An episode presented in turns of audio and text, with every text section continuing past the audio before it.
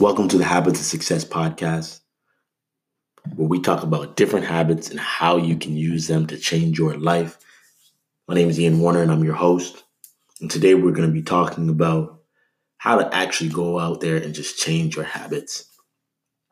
It really isn't as complicated as we make it seem sometimes, uh, but to, to really do this, you have to understand what a habit loop is and how it works. So, habit loop is what actually creates that urge that you have to do whatever action that you repeatedly do, whether it's working out, um, which is on the positive side, or it's something like watching porn or um, you know eating candy, which is on on the negative side. So the habit loop has three different parts, or really kind of four different parts actually. So you have the cue, you have the routine, and then you have the reward. Cue, routine, reward. And then under that, the underlying part that's created is really um uh is that like craving and that like insane desire for something, which I would say kind of fits as part four. But what happens is when there's a cue, so let's say just keeping it simple, your cue is I'm bored then your routine is I check my phone, and then the reward is I'm no longer bored or I get like that dopamine hit.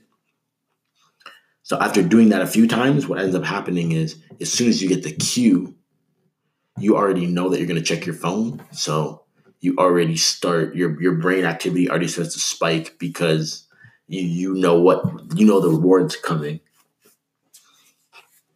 And that's actually what creates a, a true habit is that there is that um, desire that's created. So a big reason for myself that drinking water as, as someone who ran track from age seven all the way to age 24, uh, and you think drinking water is a habit for me, it's not a habit. And the reason it isn't is because that that sense of uh, craving was never created in my habit loop. So I might get thirsty and be like, I'm thirsty, so I'm gonna drink water, and then after the result, the reward is I'm no longer thirsty. Or um, I could feel that, you know, um, track practice is coming up. That's the cue.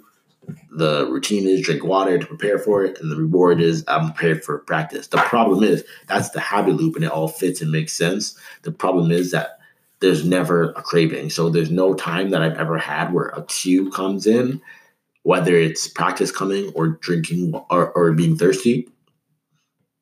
And I was sitting there like, oh my gosh, oh my gosh, I can't wait to drink water. Like the only time I ever got like has a true craving for water as if was, I was like truly like extremely dehydrated. I'm outside for a long time. It's like just the other day I was at the I was at the Omaha Zoo and uh, I probably had a craving for water then because I was outside. It was hot. It was humid, and the conditions were just right to make me crave it. But that's not a day to day thing by any means. But once you understand how this habit loop works, what you can do is start to understand the cue and the reward, and the goal is to replace the routine. The cue, the reward, they never change. Like you could be 90 years old and um, you know you smoked when you were 20 year old, and the cue for you smoking might be um, you know riding on a horse or something. Every time you rode, rode a horse, you smoked, or every time you, you your friends sat on the porch and smoked a cigar with you, um, that that would be a time when you smoke. But maybe you move to a different house, or you move, or one of your friends passed away, so you hadn't done it for years. As soon as somebody does that cue again, it's going to lead to you wanting to take the same action. So you know your you know what the cue is, you know what the reward is, and the way to really attack those two and the start point and the end point is to recognize them. Write down, okay, this this cue makes me crave or desire this this specific reward. And then for the reward write down like why that reward matters to you and talk about that. And the more you understand those two things the easier it's going to be for you to change the routine. So instead of saying man every time i turn on my computer i um you know i'll go on twitter and by accident, you know, I end up seeing some image that you know is glorifying sex. So I see that image, and then the uh, that that image creates a cue, and then that routine I go to is you know I'll go onto a porn site, and the reward is I get that rush or whatever, you know. Um, so you go through those three things, like that urge is created, that cravings created from that cue of seeing that image on, on your computer when you went on Twitter, and it, it was even accidental, and then that's what you went through. So maybe instead of doing the routine of saying, "Okay, I'm going to now go to some other website and watch these videos," instead you say, "Hey, you know what? I'm gonna go and do 100 push-ups," and by doing that 100 push-ups, you get a double benefit because not only are you not following down the path of just deciding to you know jump into that website but you're also getting the benefit because now you're getting physically fit as well. So you're not doing the negative thing and you're doing a positive thing and that's how you're going to respond to it from now on. And that's that's really as simple as it is. Like it's not any more complicated than that. You figure out the cue you figure out why that cue is driving you and what it's doing you figure out the reward you figure out why you want it and you figure out what in the middle is a reasonable thing that you can always do to fight that cue and to make that cue actually work for you instead of making it instead of allowing it to work against you. And just like that bam you've changed a bad habit um, or, or you've improved on a habit that you already have. Um, but the key is just focusing on that on that routine focus on the action that you take.